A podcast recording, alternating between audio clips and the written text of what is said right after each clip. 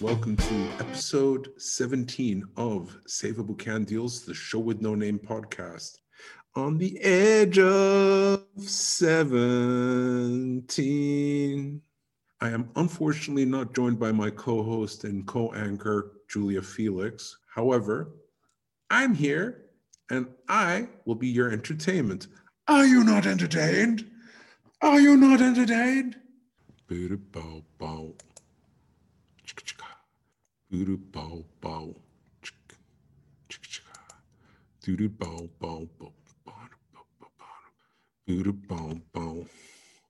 Something tells me that he thought it was an audio call on Facebook and that I had one of those.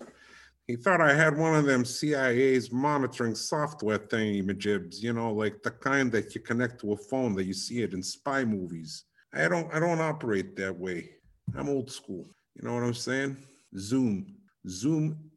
I wish I could say that Zoom are the official sponsors of Saif Abu Khandil's The Show With No Name podcast, but that would be ridiculous because surely Zoom sponsors everybody's podcast that's being done right now, thanks to Corona. I'm surprised there's not, 30 years from now, there'll probably be a musical, Corona, the musical, by Andrew Lloyd Webber Jr., the son of the late Andrew Lloyd Webber and Lady Gaga. That would be such a weird hybridization. Can you imagine? I mean, their children would be phenomenally gifted, musical styles of Lady Gaga, Broadway productions of Andrew Lloyd Webber. You've got something there. Yep, as I suspected, Chris is trying to make himself look presentable because obviously in the days of Corona, many people, for example, you might not be able to see it, but I'm completely butt naked from the waist down, which is kind of weird, because it's like, why would I wear a hoodie and several other layers above and be absolutely, Celtic warrior, commando, true Scotsman with nae underwear on a cold wintry night in Agamy? Nay, that doesn't make sense. I don't know why I go to the Scottish accent whenever it comes to talking and addressing the cold. It just seems to be fitting, you know what I mean? Aye. As I suspected, Chris Oksenberg is running fashionably late, but that's not a problem because you will be accompanied by me, your beautifully funny, witty, and ever so cute host, Saif Abu Khandil III, Esquire, from the Cairo, not to be confused with the Cairo Abu Khandils. I'm from the Alexandrian Abu Khandils. Thank you very much. Yes.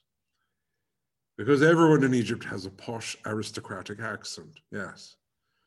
It would make sense for all those old movies, wherever they were set in Egypt, and the pharaohs, and they would get people to be like, I say, by Ra, isn't that peculiar? I hear those Greeks are coming over the Mediterranean. They want to discuss things. Ah, here the Greeks. Hello, you must be the pharaohs. We're the Greeks. Jolly good, what? That's pretty much what Hollywood does to all everything outside of Hollywood. It's crazy. It's madness. I would love to say that this episode is sponsored by Cookies Mania. I think that's their name. We reached out to each other on social media. I love cookies, as you can hear from my voice, I love cookies. Oh, yes, I love cookies. So, yeah, I do love my cookies. And I thought, what a way for, entrepreneuring cookie maker to be associated with a comedian that loves eating cookies and does the only English-speaking, English stand-up comedian podcast recording from Egypt. Of course, when I move from Egypt, that will be quite sad that I shall no longer be exclusive.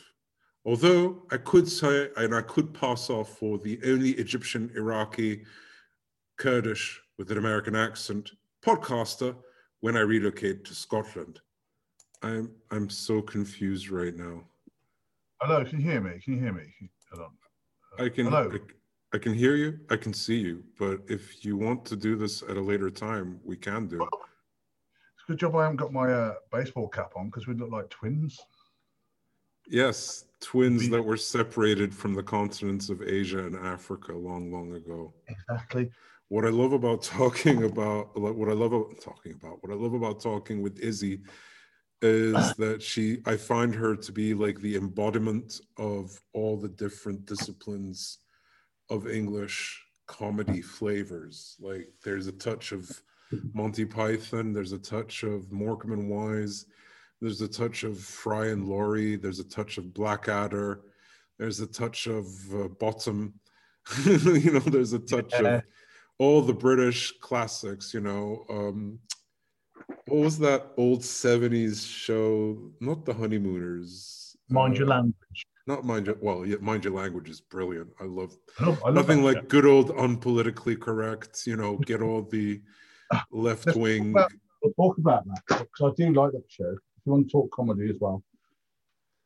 I beg your pardon? If you want to talk comedy, join the podcast and that. Let's talk about Mind Your Language, because I love that show, man. I think it's classic. I was raised in the 80s, and I mean, like, I was born in the 70s, raised in the 80s. You know, I grew up watching Cosby, Golden Girls, Empty Nest, and then also The Two Ronnies, Blackadder, Mind Your Language. And just a quick FYI to our listeners, on the Show With No Name podcast, episode 17, I am now joined by Chris Oksenberg. Hello. Quick bio on Chris. He is a phenomenal artist, a Renaissance artist of the 21st century in regards to 3D and 2D artwork that he does, as well as a stand-up comedian, and he's based in the Midlands. Is that correct? That is very correct indeed. I'm not 100% sure if we ever actually cross paths at a fringe or at a festival. Well, that's the thing, but me and you, we chat and we comment on stuff, yeah, and it's all good and that, but I don't know if I've ever met you in real life. But I know I've met Aidan Goatley, and like majority of everyone on my podcast with the exception of a couple of guests. Like, yeah. I never actually met Kai Humphries in person. No. He was episode 12. I never met Esther Minito, but episode 11, she's a phenomenal... I have met Martin Moore at the Edinburgh Fringe in 2014. I love Martin. Brilliant guy. Because I know there's the Southwest, I know there's the Southeast, I know there's the Midlands, I know there's the North, and then I know there's the Scottish circuit. A lot of people assume that Scotland and the North would be their... two completely different circuits. Yeah. Because you got Newcastle going. Midlands circuit isn't a thing, but it's actually, before lockdown, it was actually growing and getting quite big. Yeah. And there was like loads of little clubs popping up here and there. You know, you've got your spiky mics and you've got your classics, you've got your tonics, your spiky mic gigs and stuff like that. And there was loads of gigs popping up. And before... Look, because I had a bit of a break from comedy for about 4 or 5 years where I wasn't gigging regularly. And I thought... Yeah, because I only found out stuff... Like, I tried Googling you to see some comedy videos. Yeah. And there is a lovely video of you teaching how to cook Chinese stir-fry. Oh, okay, I believe... Yeah. Maybe I'm being stereo... No, I don't know if I'm being... you know, Arab privilege and typecasting it. You might have been Thai, might have been... Yeah, I think it was a chicken stir-fry. It was a chicken stir-fry. Yeah. Yeah, that didn't go viral. That was just like me just cooking stuff. But there, I have got my first ever gig on YouTube, but it's private and nobody's ever going to see it. So my first gig was with... Paul Carenza, you know Paul Carenza? Paul Carenza, as in 2006 or 7, did a show at the Fringe called Back to the Futon. That's the guy, Paul Carenza. Yeah, so it was with him. Max Starr. You are in company of, yes.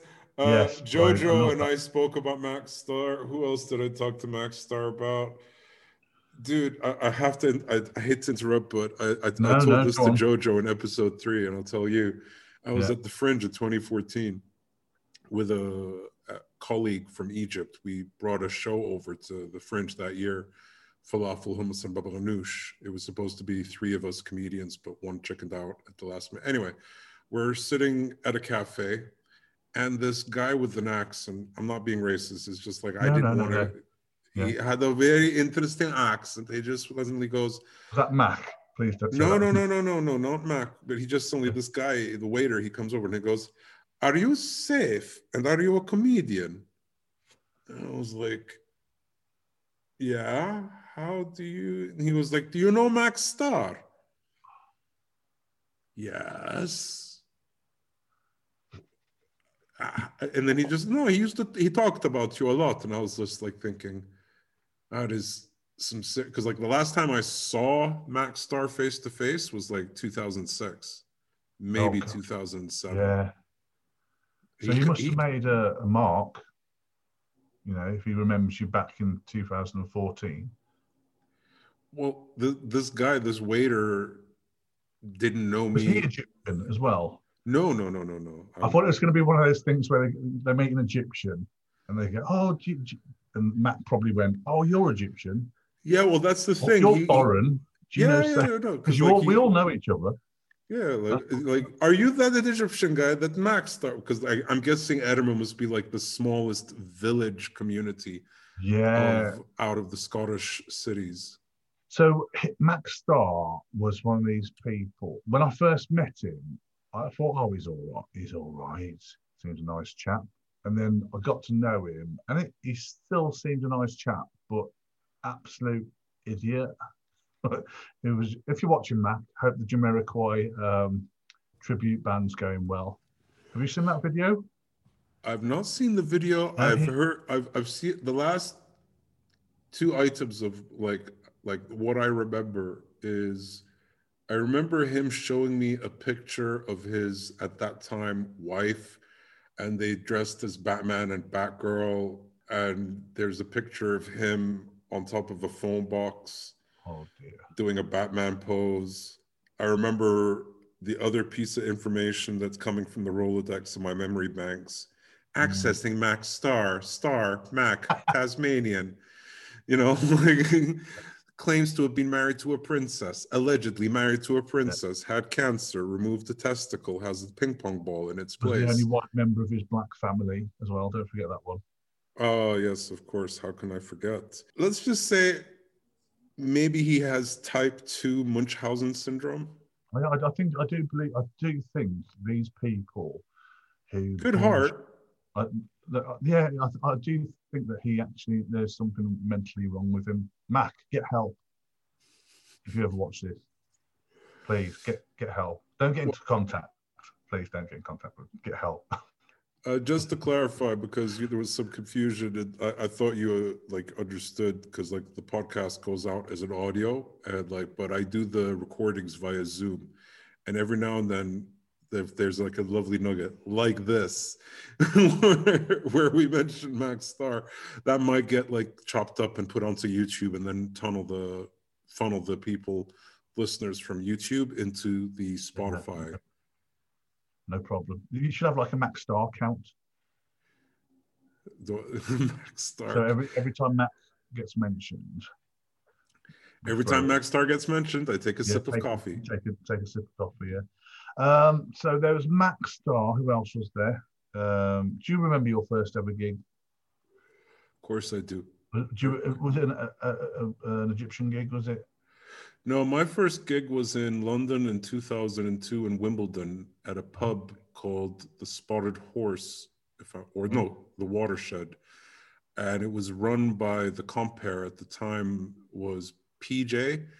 But he has, I learned recently, a different stage name. I think from Gareth Berliner told me his. Oh, Gareth, I'm good friends with Gareth. Yeah. I started around the same time as Gareth, I remember at the time it was me, Gareth, Robin Cousins, Pete Jonas, Eric, like we were all started around Patrick Monahan. We all started around the same time. And PJ was this guy that ran a comedy gig where I just like, by chance, I was in the front row of the audience and the comedian that was on was picking on me. And I was funnier than him. And it ended with me saying to him, don't give up the day job. Oh dear. Oh, yeah. Must. When you tell that's like the ultimate, you know, go fuck your mother. When you tell a comedian, like, seriously, this is your living? You do this for a living? Oh, you did. You see, and you seem such a nice young man. Who, me? Yeah. I'm the nicest man you'll ever meet. But if you get on my wrong side, was it really bad? Was it really bad comedy? He was an no. Look, there's two types of comedians essentially. Yeah. Prepared and wannabe / super fan / never prepare / they just know people, get to know people. Mm-hmm. So it's basically workers and grifters in comedy. Yeah, yeah. You know, the ones that put in the work, put in the effort, they write the gags, they go to the open mics, they try to put out content, they network when they have to network, they do what they have to do, preferably not sexually. Yeah, yeah. You know, whereas you've got these super fans, and it was beautifully explained to me by Martin Moore. He was the one who explained it to me, is that there's creators and super fans, that they're not really comedians, but they're just sort of, you could say that they're in it for wanting to say that they do it, or, you know, they like the thought of being a comedian. They like the thought of seeing themselves as a stand-up comedian, but, you know, I mean, like, it's a very funny industry to get into. I mean, it's not like singing. It's not like theater. It's not like ballet or dance. I mean, like in dance, you got to have the body, the health, the shape, the physique. Ballet, you got to be able to stand on your toes on end. Singing, you can't be a smoker, you can't be out of shape, you got to have a good voice. Stand-up is what kind of person, right, turns around and goes, do you know what, I'm funny, I'm going to stand in front of a bunch of people and make them laugh because I am funny. That's mental, isn't it? That's crazy, isn't it? Who does that? Mental people. That's who does it. Crazy people. I think it also comes down to that, because like Izzy spoke about the bonding in laughter in her TED Talk, which led for I brought it up in our episode, and there is an element in our society overall that we do need comedy as a foundation, as a sort of an outlet, because it's through humor and through levity that we are able to cope. And I think, like on a different tangent, but like relating to this, I don't know if you've ever read the book Shogun by James Clavell. No. Now, James Clavell is an interesting chap. He's a native of Portsmouth. He was in the British Navy. He was in a ship that got sunk by the Japanese, got captured by the Japanese, and he spent a bit of time at Changi Prison. C-H-A-N... That sounds made up. That sounds no. C-H-A-N-G-I. That sounds like a made up racist... No. It's in the foreword of one of his books. Is Shogun the one that was made into a mini series with Richard Chamberlain? Yes. Yes. Okay. Yes. Now, what's a fun fact about James Clavell is that he is also the guy behind writing the screenplay of a British classic film that we all know and love, The Great Escape. Okay. Yeah. I know that one. And he wrote a bunch of other books, like he wrote Noble House, King Rat, Taipan. But Shogun is set in feudal 17th, 16th century Japan, just at the time when the English and the Dutch tried going via the Cape of Magellan to Japan. and the conquistadors, the Spanish and the Portuguese, are in trade and have a presence in Japan. And obviously, you know, the people who have the present, it's a very, very interesting, I highly recommend it. Yeah, if you haven't read it, it's a great read. If you're looking for me. Well, if you're looking for, best way I could describe it, it's Lord of the Rings for grown-ups. Oh, okay. And it's got ninjas. Yeah, oh, that's good. Well, I'll say I tried to read I've never read Lord of the Rings. I tried to read. No, I've tried to read it, and I read up to 11th to 12th birthday party, and then I put the book down. I can't be bothered. Funnily enough, I was at a school. Love them. The films are phenomenal. You know, you shall not pass. You know, can help it from. The precious, we swear it on the precious. When I saw the first movie, I went to a school where everybody at school was reading that, in the 80s. I remember seeing a lot of kids were reading The Hobbit and Lord of the Rings in my school, but I didn't read it at school. And then when I saw the Fellowship of the Ring, I picked up a copy while I was at university, and the goal was to try and finish reading it before at least the Two Towers, and then the Two Towers came out. I was still reading. It's quite a hefty book, and when you're at university, you can't really just sit and read Lord of the Rings. Everyone's reading their midterms, and I'm reading. No, I can't do that. But I did manage to finish it before Return of the King, and it's very nicely written. And it's a good read, but it is, I definitely, if people were asking me at the beginning of lockdown, March 2020, book to recommend, War and Peace, Lord of the Rings, and Shogun. Three great long books that will keep you very entertained, because books are great for doing that. Yeah. But what was our point of, Shogun. So there's this part where in the book, he talks about the element there's this scene where an earthquake happens and people die and, you know, chaos ensues. And then all of a sudden afterwards, the female, the character that is the romantic interest, you could say, of John Blackthorne, Richard Chamberlain's character, is that she starts to laugh, and the other, all the samurai, they start to laugh after the earthquake. And John Blackthorne was like, why are you all laughing? You know, we almost just died. And then they were like, we live in Japan. This is the land of the gods. We live with earthquakes, typhoons, tsunamis. You know, death is but a breath away. So, you know, if you can survive death, you sort of celebrate it with laughter. So... Mm-hmm. It comes back to what I was saying, in terms of comedy, I think comedy is one of those essential building blocks of dealing with the world that we live in, especially the world we live in today. Yeah. Well, I think that's one of the reasons, when I'm doing my comedy now, it's my mum is a beautiful, lovely lady, right? But sometimes she can, be beautifully harsh. She says the harshest things ever. And before comedy, I used to get really upset about it and be like, oh, I can't believe she said that. But now I love it. I think it's funny. The other day I showed her a picture of me when I was younger.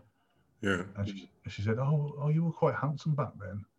I said, am I not handsome now? And she went, no, you are average.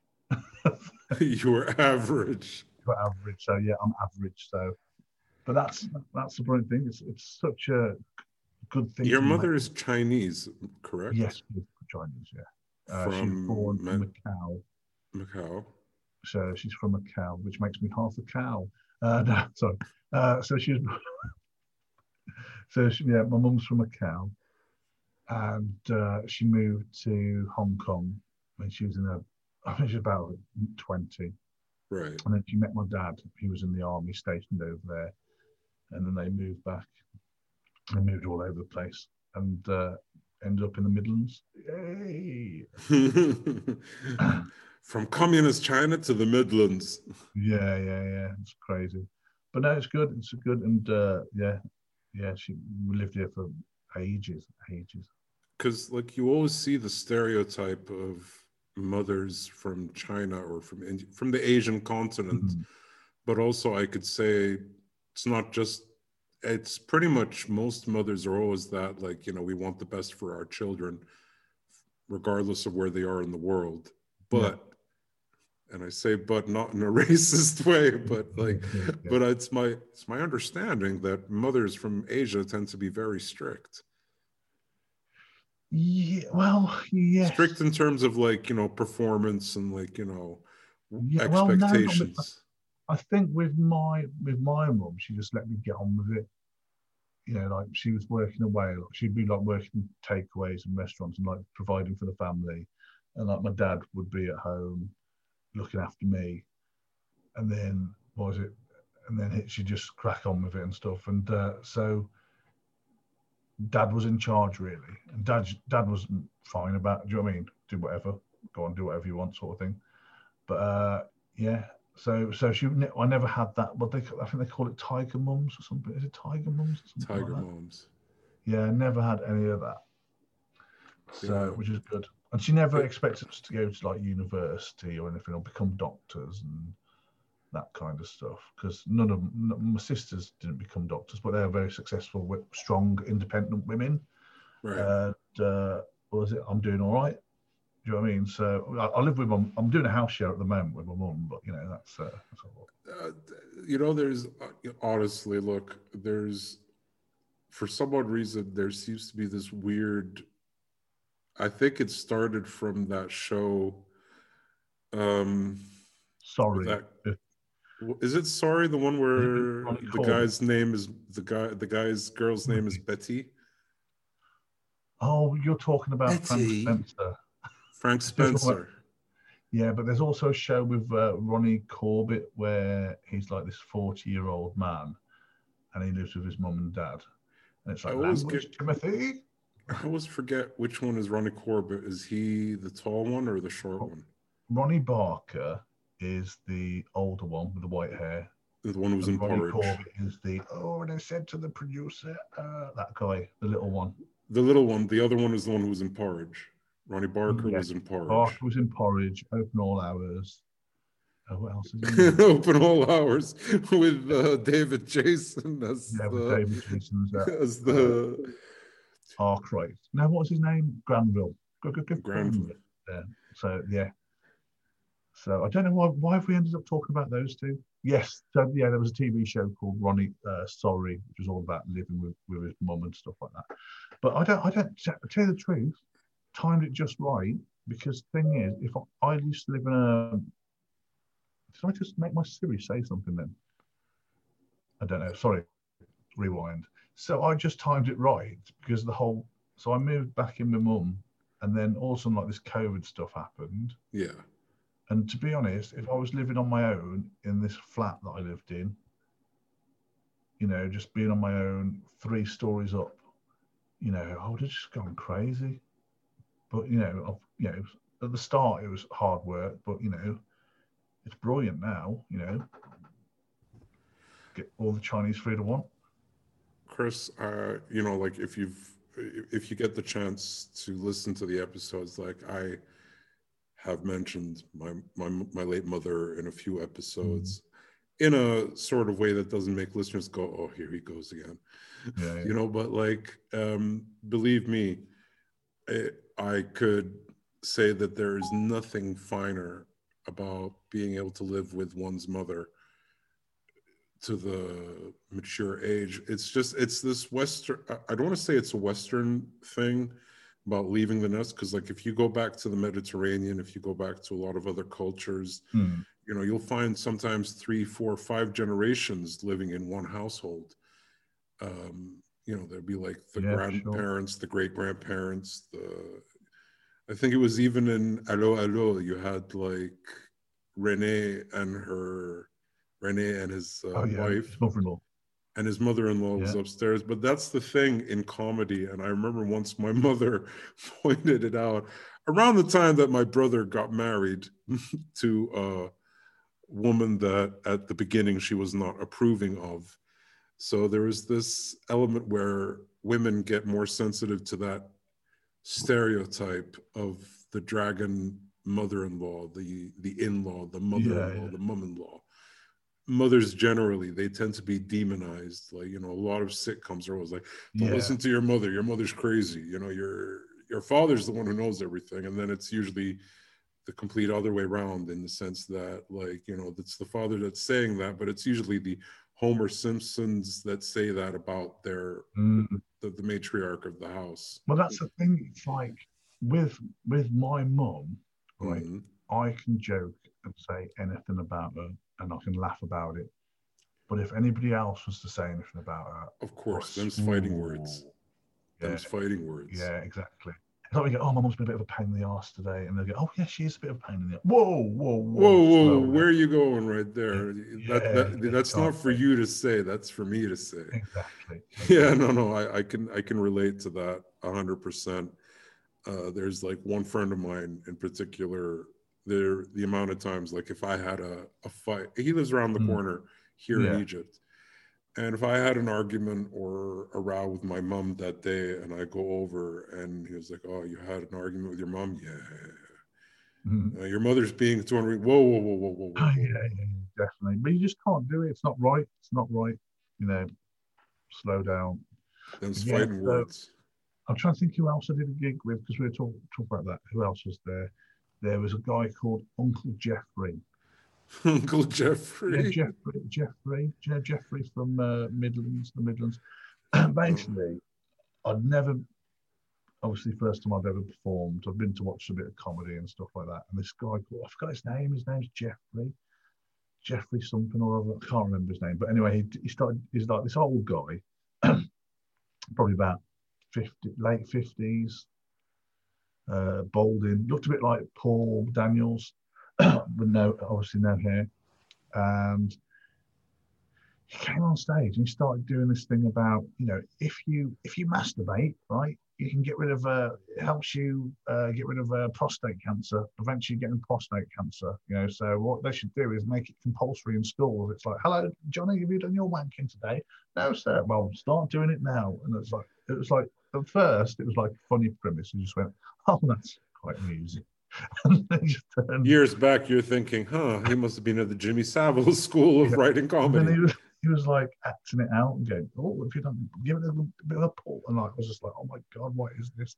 But he wronged me, Saif. He wronged me. He wronged you, do tell.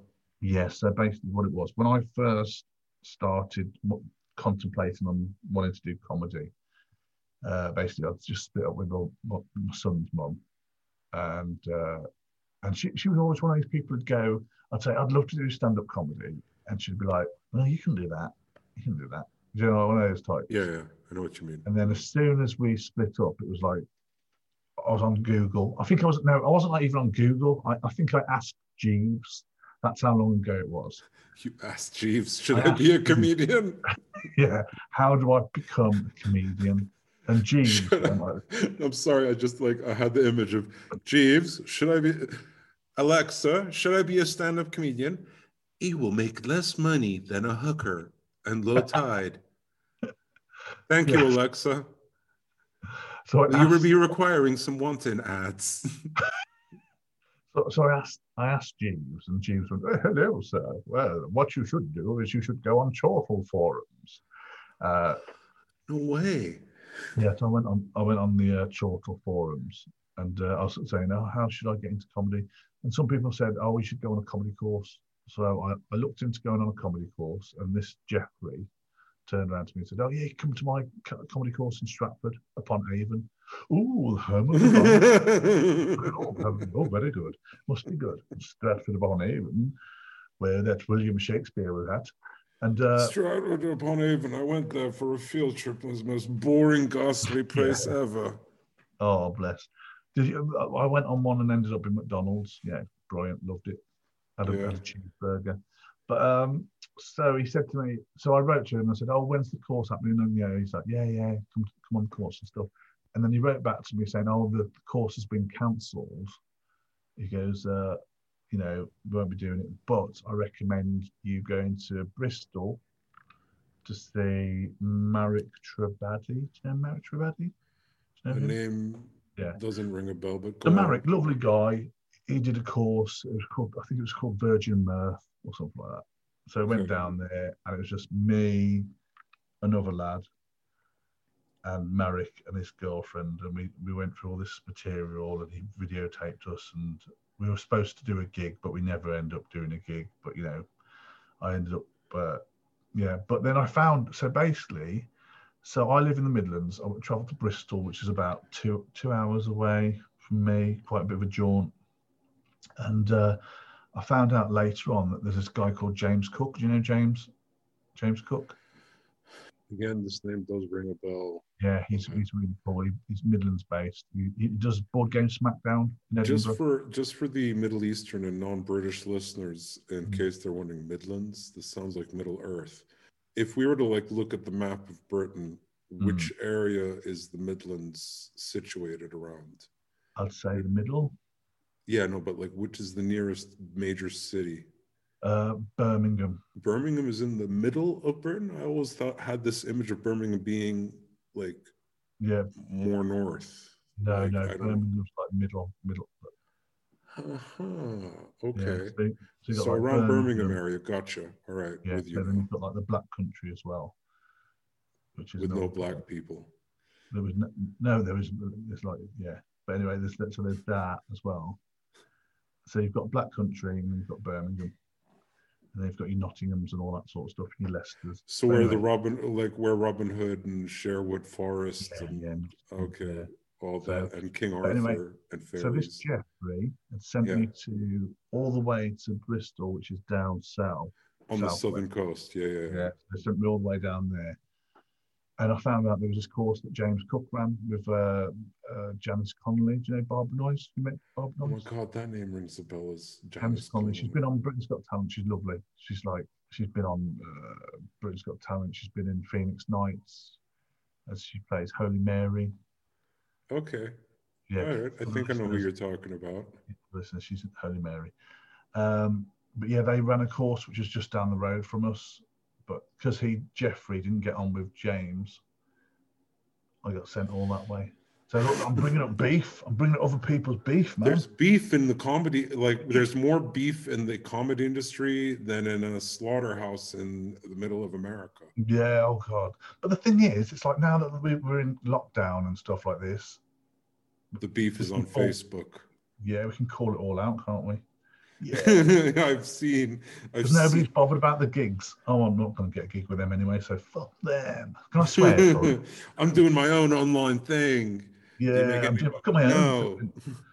Yeah, come do my book. I'll come illustrate my book for for followers. Yes. He may as well. In case listeners are not sure, there was an incident where a comedian approached Chris, who, as I said before, is I first got turned on to your art when you started doing the Breaking Bad. Walter White prints. You were doing these incredible pictures of Walter White. Yeah. So I knew of Chris's artwork from then. This is 2016, 2017. And then in 2020, in lockdown, this comedian approaches Chris in a forum, I think, or not even privately, but just on a post, asking him if he'll illustrate a children's book for half the future profits. Yeah, it was a private message, that was. It was a private message. It was a private message. Yeah. Chris politely declined, firmly but politely declined, not in the sense, you're off your fucking tits, nothing like that. Yeah. Along the lines of, it's not that fair to ask people in the creative industry to do something for free at a time when we're all tightening our belts globally. The equator is making the Earth a figure 8 right now. That's how tight the whole world has become.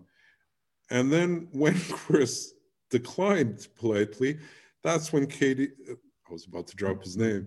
Yeah. That's where comedian Bunny Rabbit is. Where the superfan then decided to go public and call Chris out on being, what was it, tight? Yeah, he was saying, what did he say now? He said, it's none of your business. You declined it. It's none of your business. Who made you the king of the artists? What else do you say? If people want to do it for free, they can do it for free, and all this sort of stuff. And I just watched myself. What a twat. Yeah, no, it was. And then he wanted to get him on a YouTube podcast. Also, that's what it was as well. I did an apology video, which was just like full of sarcasm. So have you ever seen these YouTubers when they make apology videos? They're like, I'm really sorry. I just want to say that I've had a lapse of judgment and So I did this video about, I'm really sorry that so-and-so wanted me to work for free, but I had a go at it. And I did all this. And then he wanted me to do a podcast with him to hash it out. And I was like, no. And then he sort of tried to goad me. Is the word goad? Yeah, goad me by doing a poem. Goad me. Yeah. He did a poem about me. Christmas he poem. Goaded you with prose. Yes, and it was really cringy. But his mum basically turned around and said, "Oh, stop this now." And I thought to myself, "Well, if his mum's wanting to stop, I'm going to stop because I've got respect for his mum." Like you said to me, didn't you said that you said. I posted the GIF. When I saw your video, I posted the GIF from South Park when BP were drilling into double penetrating the earth, and I posted the GIF of him saying, "I'm sorry," and all the different and a clip to all the different poses when he's like naked on a picnic towel. But basically, I just ignored it. I didn't want to delve into it. And I thought, no. And the thing is, I think he thought that he was going to get clout. Is it, they call it clout from it or something. And I kept joking about, I'm sure your 35 list viewers on YouTube will, like to hear us beef it out and stuff. And I went back the other day, I actually checked his YouTube to see how many subscribers he'd gained from all this online beef. And it's gone up to 37. He got one whole new follower. So fair play. So fair play to him. So so there you go. Artists working for free. What's that word in history? Is it Farrakh victory? There's this. It's named after this general, a Greek general, who lost but sort of won, but won the battle, but with heavy losses. Yeah, and no gains, so it became, or it might have been it might have been Roman or Greek. I think it's Roman. General Farus. It was like this. I'll have to Google it later on. Yeah. What's going to happen now is Saif will Google that, and then he'll put a little clip of him telling you the actual fact. No, because I'm getting flashbacks of when I used to teach it in history, but. Yeah. No, it baffles me how so many comedians, we're supposed to bring people joy. Yeah. I'm not saying we're like the Santa Claus of the creative world, like we bring joy. Yeah. We know who's naughty, who's nice. If they're naughty, they get dealt with as a heckler. And if they're nice, well, then they get laughter. So what gets me about comedy is like when people are like, let's say there's a really famous comedian called Billy Beatles. Connolly. Billy Beatles, they call him Billy Beatles, right? He's a famous comedian.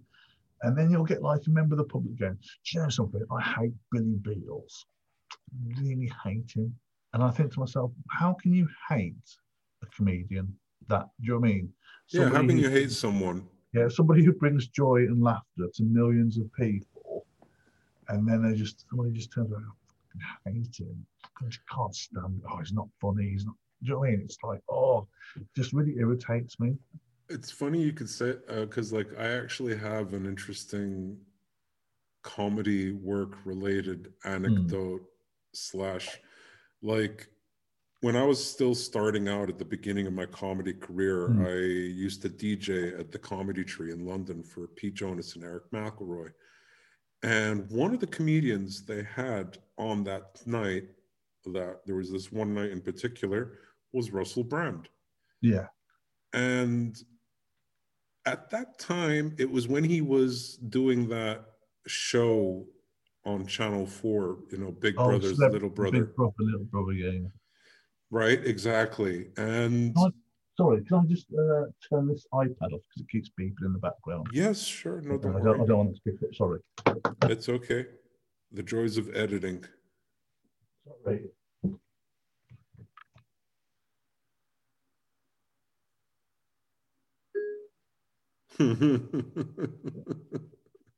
There we go. It's a shame that I might edit, might keep this. Who knows? There you go. Sorry about that. Oh, and there goes the curve. Oh dear. Oh dear. And there it is, the video clip blooper. The blooper for the video channel, when everything that might go wrong, could go wrong, might not go wrong. For example, episode 13. Quick, hide the slaughter room. There you go. Okay, so there might be some continuity. It's okay. Hide the dead hooker. Sorry, so sex worker. Sex this worker. Is quite funny, actually. So, click. Yeah, it was sort of like, what the hell just happened? It'd be like, yeah. Use that as an edit. Safe. Is it okay if I just get rid of this black background? There you go. This grey background is a bit too institutional. Here we go. Yeah. Bachelor. Russell Brand was doing this celebrity Big Brother. He was hosting that show, Big Brother, Little Brother. And at that time, when I was at university, still at the beginning of my comedy career, I kind of looked down at what Russell Brand was doing then. Yeah. In relation to, because I was very, there's two types of people, those who love Big Brother and those who hate Big Brother. Mm. I hated Big Brother. I still hate Big Brother. There's never been a time when I've thought, I can't wait till I go, I even had material to be like, I'd love to see geriatric Big Brother. It'd be like day 45 in the Big Brother household. Vera's fallen over. Help, I've fallen over and I can't get up. As usual, Big Brother producers are not able to get in, so it's up to the tenants to help out Vera from the shower. Unfortunately, they're all geriatric. Do you know what they should have done? The Big Brother 1, the Big Brother 1, the first one they ever did, yeah. They should have just kept those people in that house till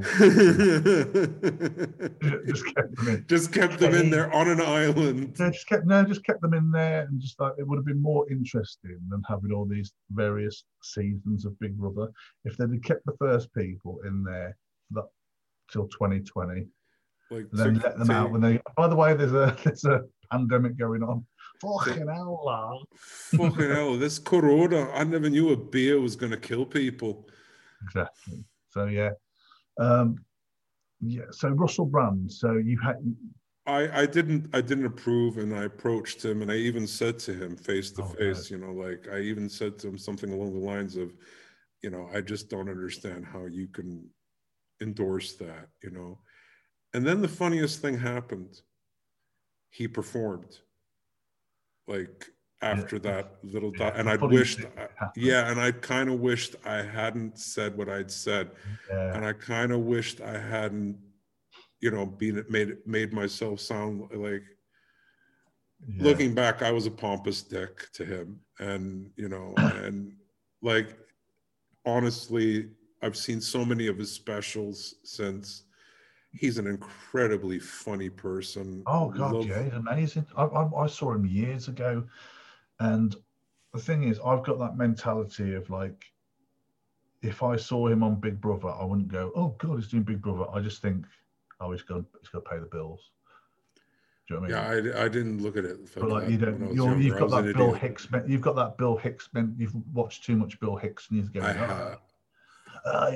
play from your fucking heart. Yeah, exactly. So I am available for children's parties. Yeah, you're not thinking, oh, you know, he's trying to pay bills, he's got a flat in London or whatever. You're thinking Bill Hicks, which is fair enough. And like, you know, back in the day, you know, it's, you know, yeah, but now you got to make that money, haven't you? Would you do an advert? Say if somebody said to you, I want you to be the face of Pop Noodle. I'm not saying that's really bad. I don't know why that just automatically popped into my head. I can say that they would pick better people because I'm not a big fan of all their flavors, but thank you for that stereotype of fatism. Yeah. Falafel on the next episode, body shaming. Okay, so Pop Noodle turn around to you and they say if we want to give you X amount of money to do an advert, we want you to be really funny. We've got this new falafel flavor come out. Oh God, falafel superfoods. That's horrible. That's a horrible, like, ew. Just no. Falafel Farmer and this sticky almond cake. Falafel and halloumi pot noodle. Yeah. What's that cheese called again? What's it called? Which one? Halloumi? Hello, you. Sorry, it's okay. It's right up there with this Arabic joke, which is the question is "Ehua Joz Hind bil Inglisi," which means "What is coconut in English?" So when the person says coconut, you would say to them "Min ash-shabbak," which means basically because the word nut means jump as well. Oh, okay. So if you're saying to them, the sentence "Coco nut min ash-shabbak" basically means Coco jumped out the window.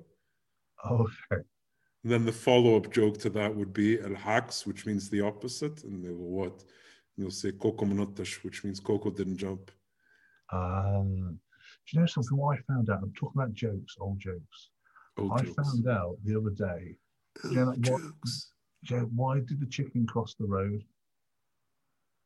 Because her Segway was out of battery? No. The original one is to get to the other side. Yeah, I know. It's a suicide joke. It's a suicide joke, isn't it? Why did the halal chicken cross the road? I don't know. Why? Jihad! No, but it's. I found out that chicken cross the road joke is a suicide joke. It's an indirect suicide. That's some dark philosophy. Anyway, would you take the money for this funny advert for Pop Noodle, or would you go Bill Hicks and go, no, can't do it? Honestly, the real world, like, if it was something, honestly, if it was a product I could endorse and I use, then yeah. But, example, if Exxon approached me, Exxon Gas, or if British Petroleum or Shell, any of the companies responsible for the war in Iraq came to me, a half Iraqi with Kurdish heritage, and asked me, Saif, would you do this funny advert for BP recruitment video? I tell them, first off, how much does it pay? Yeah. And then whatever they told me, I'd tell them, fuck off. That's honorable. Because, like, there's a film my mother blessed me with seeing many, many years ago with, Paul Schofield is the name of the actor. And the film is called Man. The film, is Paul Schofield the father of Philip Schofield? Really? But the film, it's from... Oh shit, I am so rubbish, I should have kept that going. Yeah it is. Yeah you didn't know that. Yeah No, but Paul Schofield did this film, I think it was 1960 or 1962 or 63, and it's called A Man for All Seasons. And it's about Thomas More and Henry VIII, and I think the name of the actor is the one who was who had the chest burster in Alien. Is it John Hurt? John Hurt. he plays a corrupt, you know, wanting to get money from, because like Henry VIII wants to have a divorce, and Thomas More, he is a voice for the Church of England at that time, you know, and he believes in the Catholic Church, the doctrines that divorce is forbidden. And obviously, we all know history that Henry couldn't wait for the Catholic Church to amend the law. So, you know, court case ensued, and there's this moment in the scene, very powerful scene, where the guy, John Hurt, walks up to him, starts asking him questions. And Paul Schofield simply, there's this, you know how in the Tudor times, up until present, like a mayor would be given a chain of his office that he wears around. And even in Tudor times, like Essex, the Earl of Essex would have his title on a chain, like, you know. So John Hurt has got the medallion that basically allows him to be in charge of Wales. Okay. The country of Wales. And Paul Schofield. I didn't think he meant. No, like, you know, humpback and killer are his domain, but sperm he's not allowed to touch. So basically, Paul Schofield raises the medallion off his chest, and he just says to him, "You sold your soul for Wales." You know, and it's that powerful moment of like, you put a price mark on your integrity. You put a price mark on what you're supposed to believe in, but because a man gave you a bigger bribery, you went for that. So but I understood.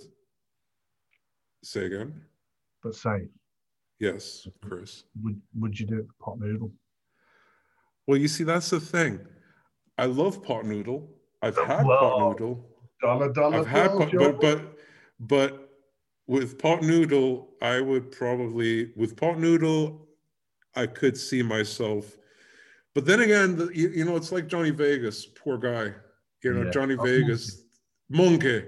You know, he got it for years. People just saw him and they never took the genius, the comedic genius that was behind Johnny Vegas. And we could all see that moment of him breaking off the shackles of this typecasting. There was this, I think it was on ITV, there was these awards ceremony that Jonathan Ross was hosting. And to present the award was Johnny Vegas, and it was live. So Johnny Vegas took an advantage of that moment to capitalize and give a huge fuck you to the entire British public that typecast him as that fat guy with the monkey for the insurance adverts. And it was because there was a guy that was getting an award for best newcomer comedian or something like that. And like everybody on the stage just couldn't say anything. They knew he was right. They were laughing. And there were parts when, like, you know, even Jonathan Ross is trying to grab the microphone from Johnny Vegas. He's fighting them all. It's a brilliant moment. And then at the very key moment when he's just trying to say his, like, "I'd like to thank," and like Johnny Vegas, you can hear him off the side just go, "Enjoy the moment like Coca-Cola." Oh, yeah, love him. Have you seen that? Are You Ready for Ice Cream? No. You watch that? Oh, I think I know of it, but I haven't seen it, no. Absolutely brilliant. It's Johnny Vegas. It's become very popular, and he's basically, what he's basically saying is, when you're a comedian and you become too popular and make lots of money, is what you're saying on stage relevant to the people? So, you know, so he's there going, "Oh, you know what it's like when you get to your job and you have to drive first class or whatever, and your driver doesn't turn up on time."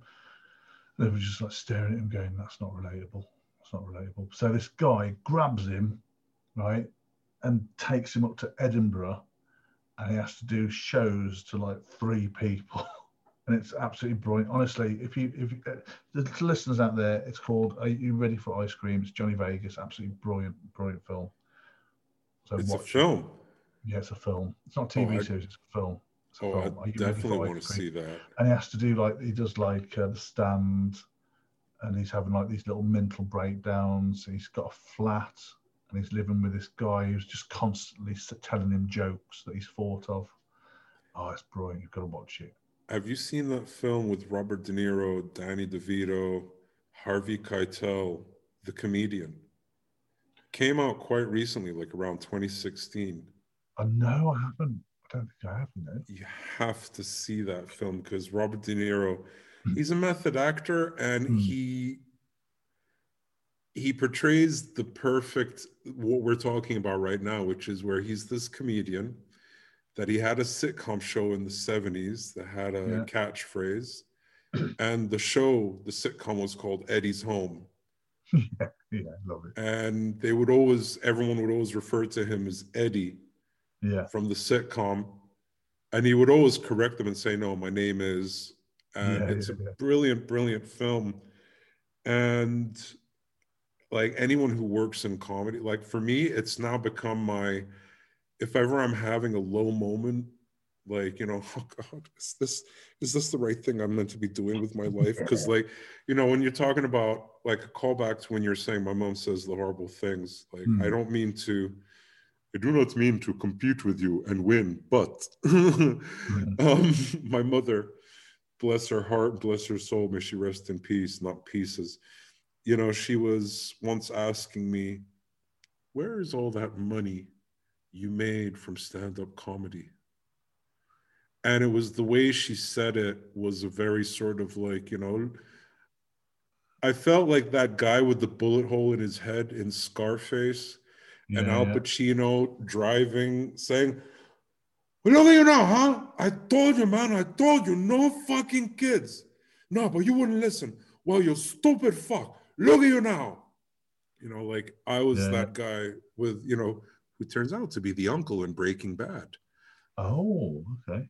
One who rings the bell? Oh. Yeah, old dude in the chair that kept ringing the bell. Those of you who are watching visually, I've just pulled a face, which was wrong, really. He's basically, he's in Scarface. He's the one who's next to Al Pacino, who's going to detonate the car bomb. And he keeps telling him, you know, speed up. You need to catch up with them. You're losing them, you know? Yeah. And the whole moment is like, you know, no, man, I told you, what's wrong with you, you sick fuck, no kids, because like the guy was going to give a speech at the UN, but in the car was his wife and two kids. I remember. But, so like back to my mom, she says to me, where's all that money you made from stand-up comedy? And the comedian in me, like that would handle hecklers, forgot that she was my mother in the moment and replied sarcastically, oh, well, you know, stocks and shares, mom, you know, with the after the crash of 2008, you know, I lost all my millions. I shouldn't have invested in Harvey Weinstein, but oh, well. Bless. Yeah. I bet she didn't get, did she get it? No, she got my sarcasm. She didn't appreciate it. And I didn't appreciate it in hindsight, and I apologized profusely. Even on her deathbed, I was like, I'm so sorry about this. She was like, it's okay. I know you don't mean to be an asshole. You know, it's, but I think, you know, back to the whole, like, would I do this for the paycheck? You know, it's pot noodle. I think because I wouldn't want to be known as the pot noodle guy would be my worry. Yeah. You know, do you think they would though? Do you think they would be like, "Oh, you're the pot noodle guy"? Because I've got a friend who's the little McVitie chef, Jason Cook. Do you know Jason Cook? These names all do ring bells. It's just I've been in Egypt for 14 years. Apologies. He did all. He was like this little chef, and he'd run around on a little golf cart and stuff. And he made some money, did all right out of it, you know, but. I don't think people know him as the little chef guy from McVitie's or anything like that. I think people understand that you've got to make money to, you know, do the things that you love. It's like Rowan Atkinson. Perfect example. I mean, if you look at Rowan Atkinson's career, if you look at Not the 9 O'Clock News, Blackadder, even Johnny English and Four Weddings and a Funeral as the stuttering priest. Mm. He's done all these different roles, and yet a lot of people, especially the international non-English speaking audience, mm. because he brought back the Little Tramp / Charlie Chaplin, Buster Keaton, you know, visual comedy that you didn't need to know English. Yeah, my mum loves Mr. Bean. I don't. Same. Absolutely. Yeah, I don't know. My older generation, they all love Mr. Bean. Yeah, yeah. But they also, my mum loves also Blackadder. Like we used to sit and watch Blackadder. Yeah, yeah, yeah. No, she loved Blackadder. Yeah. Loved Baldric, the relationship between Baldric and Blackadder. Captain Darling. Yeah, I've never sat down and watched Blackadder with my mum. I don't know if she'd get it, but she likes Mr. Bean. She did like Mr. Bean. We've watched it recently, and she just watches him, and she goes, "Oh, stupid man, stupid." Like she thinks it's gone from. Yeah, my mum did some comedy blasphemy. You know, in the later years, she after Robin Williams died, and I was just so gutted and heartbroken about you know such a comedy legend. And my mom turned around. She was like, "I never really cared for his films." Popeye, come on. Well, I mean, Mrs. Doubtfire for me was one of my. I think Mrs. Doubtfire, but my favorite film of his, for some odd reason, every time he does a serious role, that's when I find him phenomenal, like in Awakenings, in Good Will Hunting, but more powerfully was Moscow on the Hudson. Oh, I've not seen that. Oh, dude, do yourself a favor. See Robin Williams' Moscow on the Hudson. It's set during the Soviet era, and the Soviet circus is touring in New York. Yeah, yeah. And his friend wants to defect, but Robin Williams ends up being the one who defects and has to make his life. So his character is a Russian / Soviet, former Soviet, living in New York. Yeah, trying to make a living as an immigrant. It's a very bittersweet. It doesn't have comedic moments like Good Morning Vietnam. No. But even though Good Morning Vietnam, what's interesting about Good Morning Vietnam versus Moscow on the Hudson is that Adrian Cronau was supposedly this very lively, energetic radio DJ.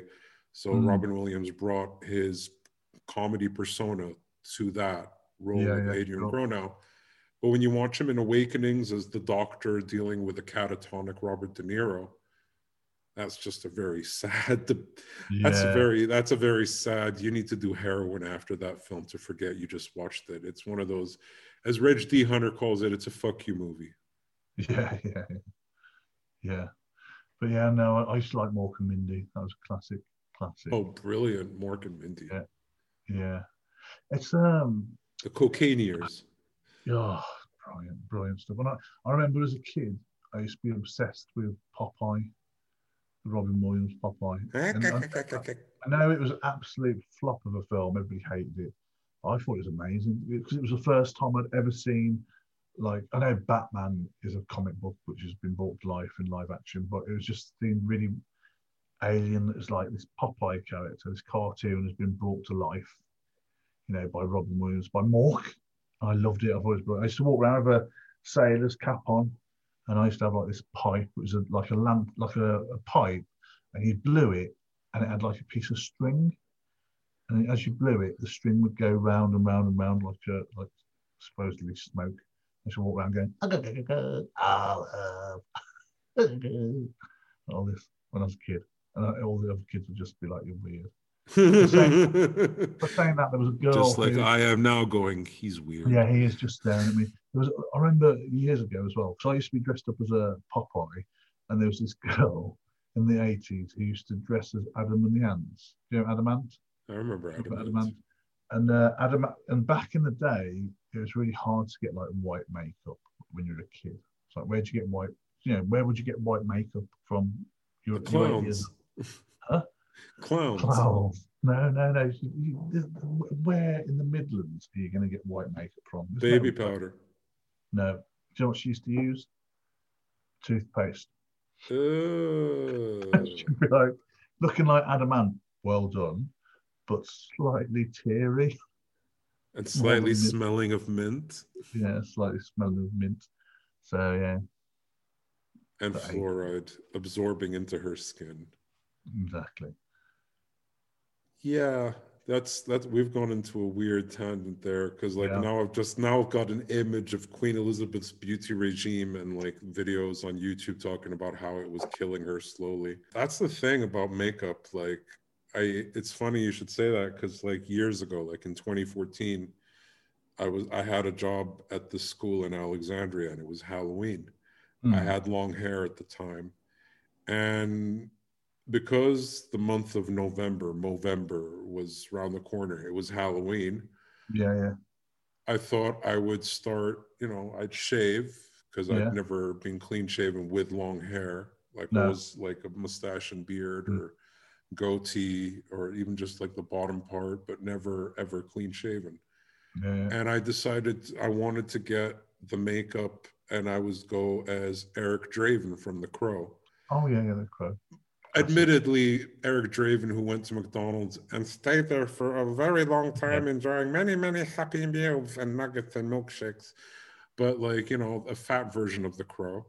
Yeah. And to get them, like, because like I was trying to decide what am I going to be for Halloween, and it's so hard in Egypt shopping for fancy dress for Halloween as an adult. Yeah.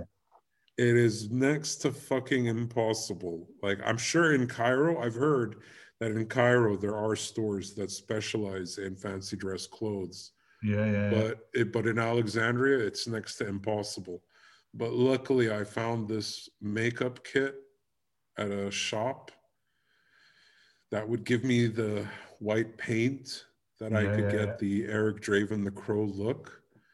And it was terrible. It was like, by the time I got to school, but weirdest thing was the taxi ride from my house to the school through the port and harbor and industrial area. That was like the first and only time I looked like Eric Draven or like a goth in Egypt. And I could see all these veiled people just like looking at me going like, the fuck? And me waving to them.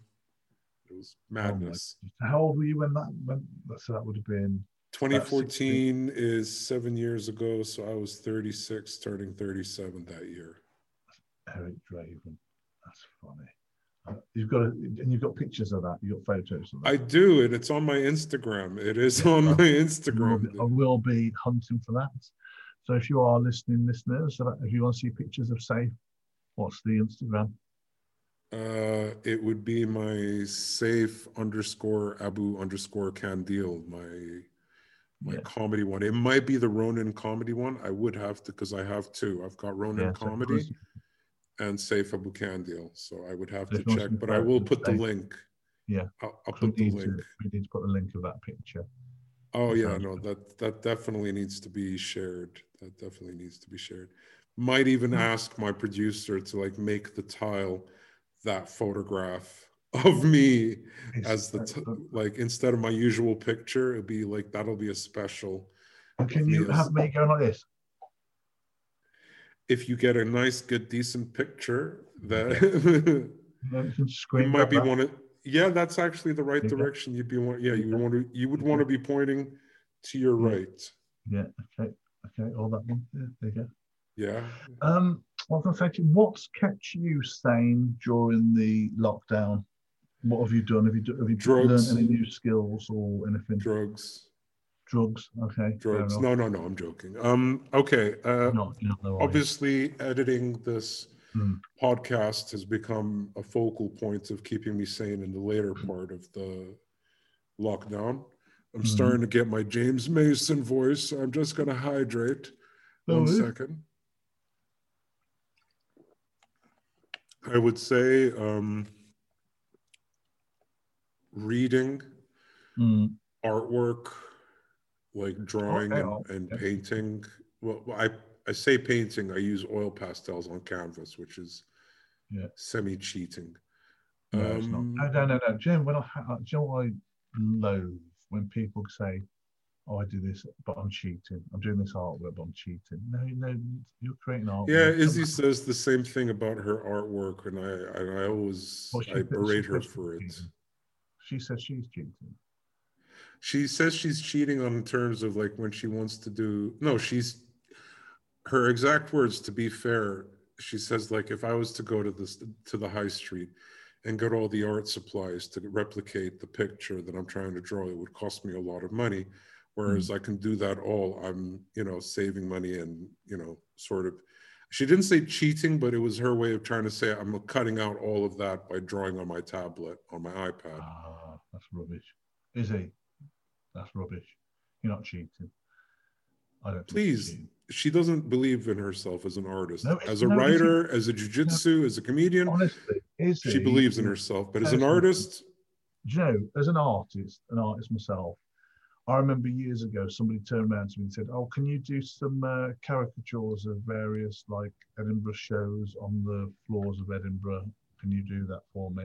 Yeah, we'll pay you for materials, we'll pay you to do it. And I said, no, but Izzy can do it. And I put Izzy forward, and she's brilliant.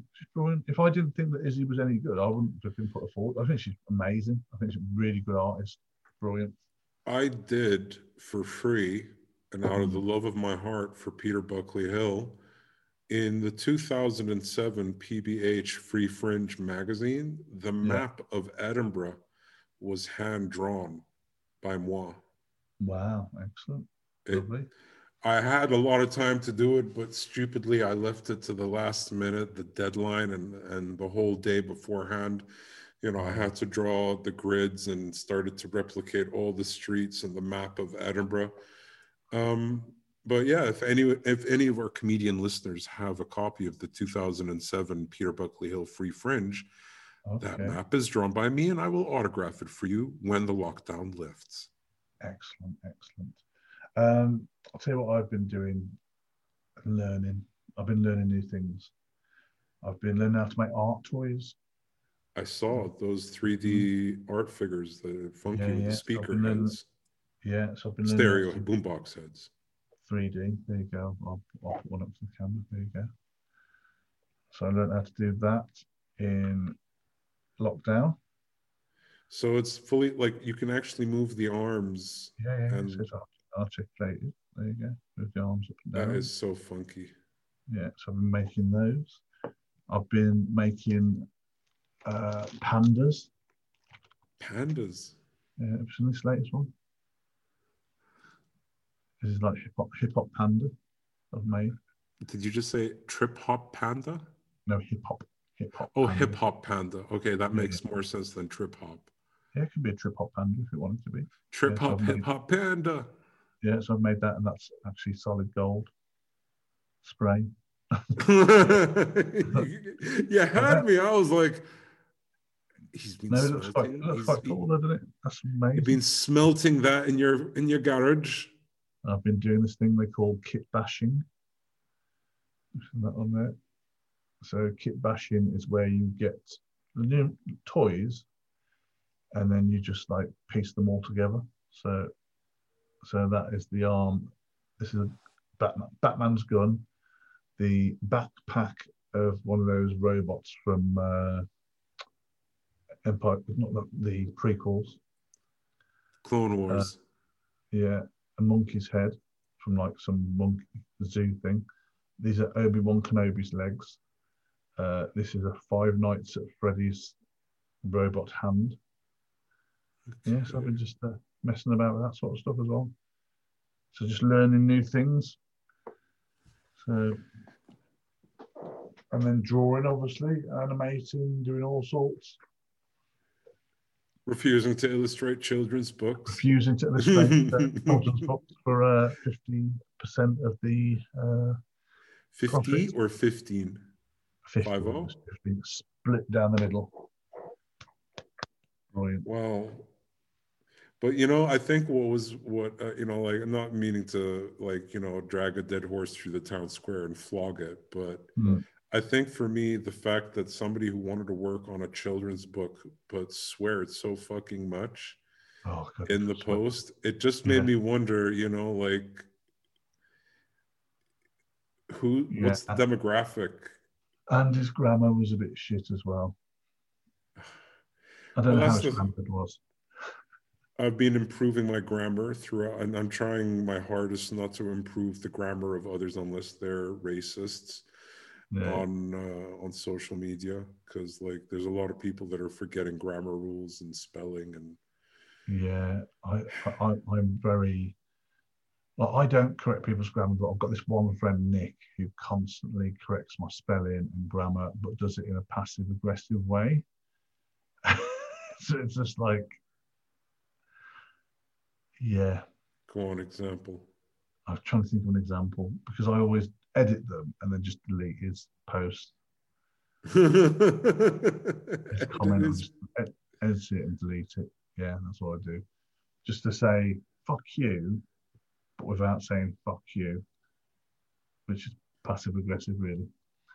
So, anyway, Saif, what time is it now? It is time where I say... I always ask my guests one universal question because it's hidden indirectly for me sometimes, as well as for other creative listeners or people that want to be creative in any way. We all get the proverbial creator's block, writer's block, artist's block, a blockage of our inner self that stops us from creating. How do you combat that? And do you have any shareable tips that you can pass on to listeners? Yeah. So as an artist, if I'm stuck and I don't know what to draw, when you sit there and go, I want to draw something, and you can't think of anything. I've got this app, which is called Jazz's Arty Games. Right. Jazz's Arty Games? Yeah. And what you do, it gives you prompts on things to draw. So it'll give you like a character, an action, clothing, and then you just tap the button and it like gives you an option. Like it'll say like penguin bartender cleaning glass, and then you just draw that.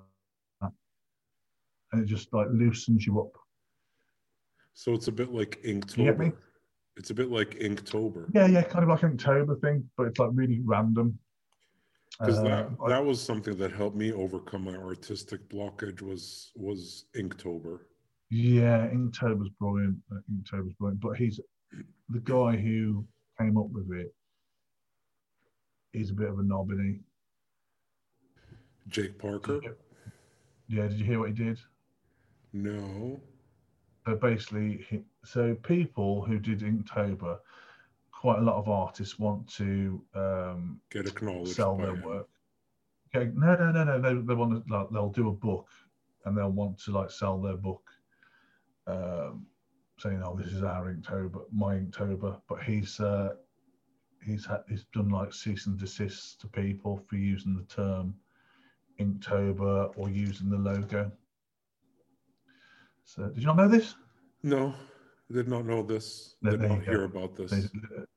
Yeah, it's a brilliant concept, and I love it. And I used to do it every year, but it's a bit of a show. These little 31-page books. We're back to our philosophical question: would you do the noodle advert?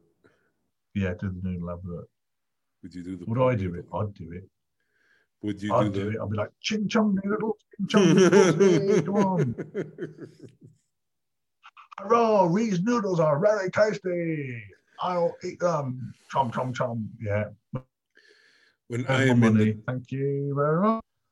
When I'm in the desert, in the cold of night, nothing gets me more full and more content than falafel and hummus and halloumi-flavored pot noodle.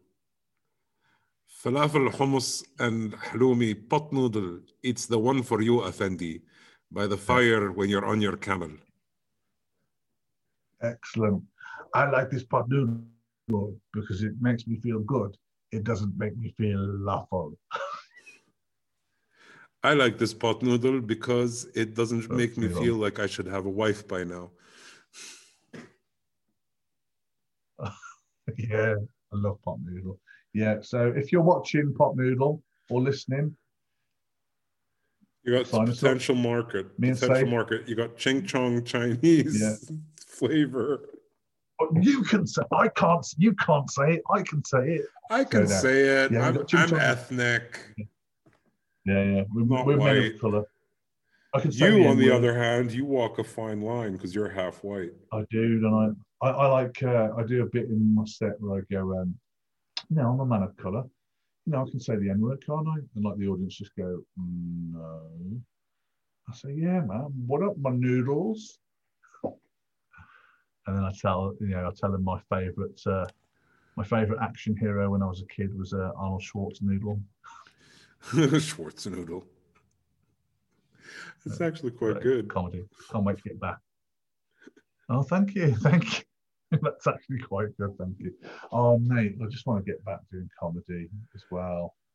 Have you done any online gigs? No, I don't know. Have I? Yes, I did one for Colin Lego. Do you know Colin Lego? Again, no, apologies, no. Colin and Rob, do you remember them? Anyway, so I did it was sort of like, it wasn't really such it was more of a podcast, but then we had to do like 5 minutes material, which was quite fun. It was good. Yeah, so I enjoyed that. But I don't know. Have you done any online gigs? I have, as a matter of fact. I've done 3 open mics. One of them was done on a platform that was streamed, linked to YouTube. Yeah. Recently, and I did another gig, an online gig for Dahlia Malik in the States. Yeah, comedy in English.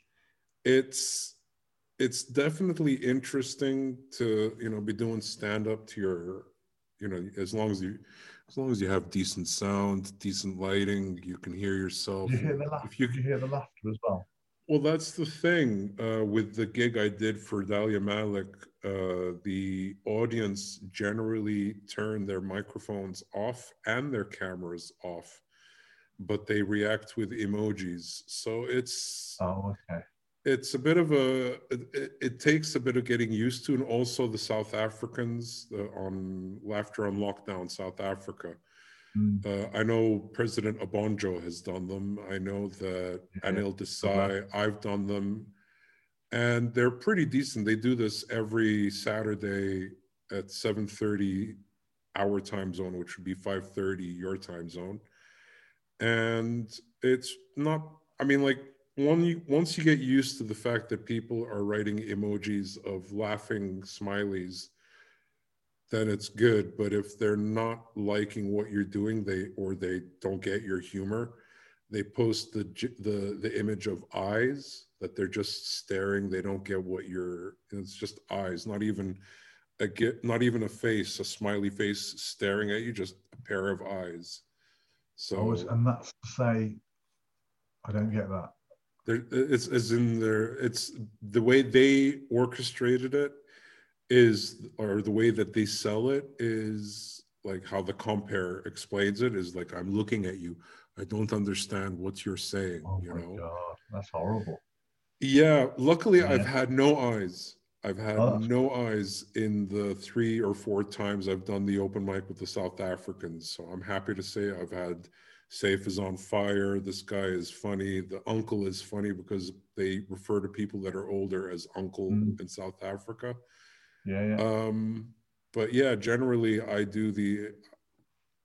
I'm actually going to start to try, by the time this episode is uploaded, hopefully I'll be running, because I'm after Ramadan.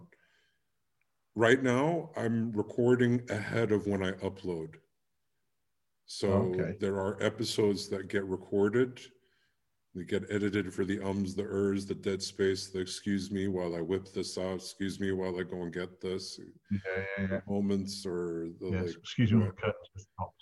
Or like there was a funny moment actually when Esther was our guest on the show with no name, and we were talking about kids or being parents or something, and it was at that point that you could hear off camera behind the closed door her child, I think it was her daughter, telling her something, and her telling her, like Esther saying, go being a mother. I can't remember the exact nature of it, but I just remember me saying, we are so leaving that in there. And Esther looking at me as I said that with that, oh, how dare you leave this moment. And when she gave me that look, it cemented the moment of like, this is a funny moment to leave in the podcast. So there's the thing about the show with no name, and as we come up to the close, because I'm aware, unlike my British counterparts, that for us, time is a luxury in the Middle East. We take our sweet time with everything. But I get it. People will be like, is this more than an hour? I really have other things to do, We, in the show with no name, we have no rules. We talk about anything and everything revolving around comedy, people that are being drawn to the field of comedy and creativity, because there are some going to be guests that are coming up on the show that are not comedians, work with comedians, but they're not comedians themselves. So because that's the beauty of the show with no name title, is that you're not expecting it to be, what are you expecting it to be?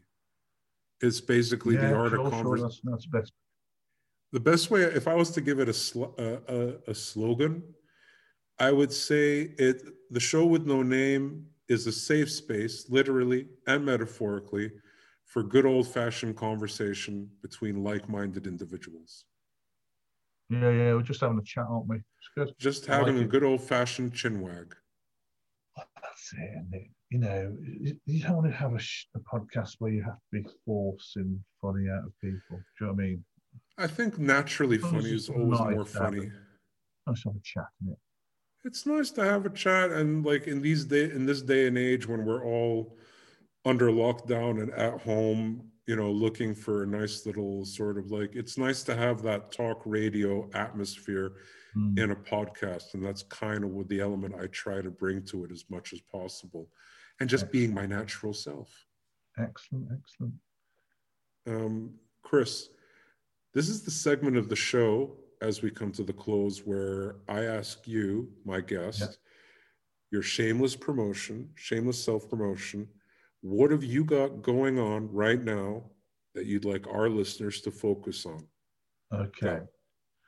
So if you like Instagram, I'm on Instagram, The Art of Oxy on Instagram. I am also Oxy Comedian on there. I'm also doing TikTok, where I am Oxy Comedian. I'm also Art of Oxy. And if you're wondering how to spell Oxy, it's not O-X-Y, it's O-K-S-E. The reason I spell it like that is because I used to spell it O-X-Y, but then they brought out the spot cream. So I thought I need to change that straight away. I used that. And then I found out that O-K-S-E in Estonia means vomit, but I'm keeping it. So so if you search anything OKSE, you'll find me on there. Facebook, Instagram, YouTube, OKSE, that's me. Unless it's not me. In which case, it's another half English, half Chinese from Macau comedian based in the Midlands that does art for children's books. Who was born in Wales. Inside a killer whale, not a sperm whale. Yeah, no, like an actual place.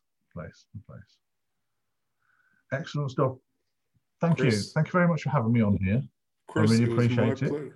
And I have one little thing I'll let you go with. When you were talking about getting into comedy and comedy writing, a few years into my journey, Sajila Kershi was going to a screenwriting seminar session on a Saturday in London.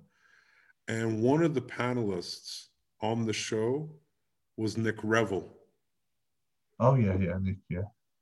And I'd seen Nick Revel at the Watershed for PJ. He was actually the funniest comedian I had seen there I thought you were going to turn around to me and go, I saw Nick Revell, and the last time I saw Nick Revell, he was supporting Russell Brand and doing warm-up for Big Brother's Little Brother. And I turned around to him and I said, I fucking hate. Anyway, so actually, he did this routine I fell in love with, and that's kind of what cemented my journey of comedy, was he had this routine about buying the DVD of the 1966. Obviously, he ad-libbed and added embellished parts, because I don't think this stuff was on there, but he was talking about how he had the DVD of that football game between England and Germany. And he did this nice little rendition of like when the Queen came into the team's rooms and met, you know, Bobby Moore, captain of the England team, and then the captain of the German team, and then meeting the referee who was from Russia.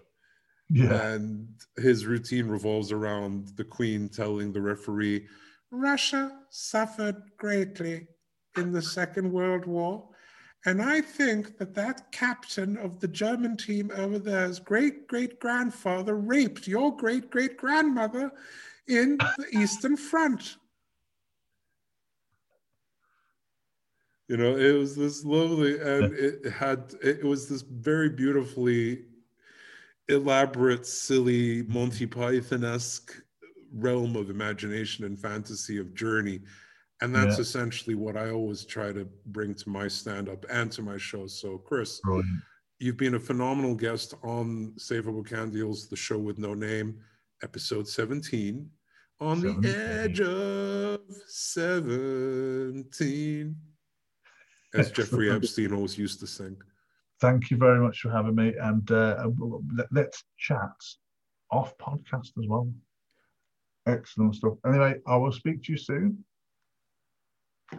Speak to you soon, Chris. And again, thank you for being on Saif Abu Khandil,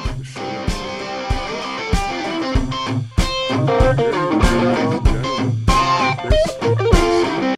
OKSE Oxenbury from the Midlands, a brilliant comedian and a phenomenal artist, was my guest of Saif Abu Khandil's The Show With No Name. And as always, peace be upon you, namaste, and all that jazz.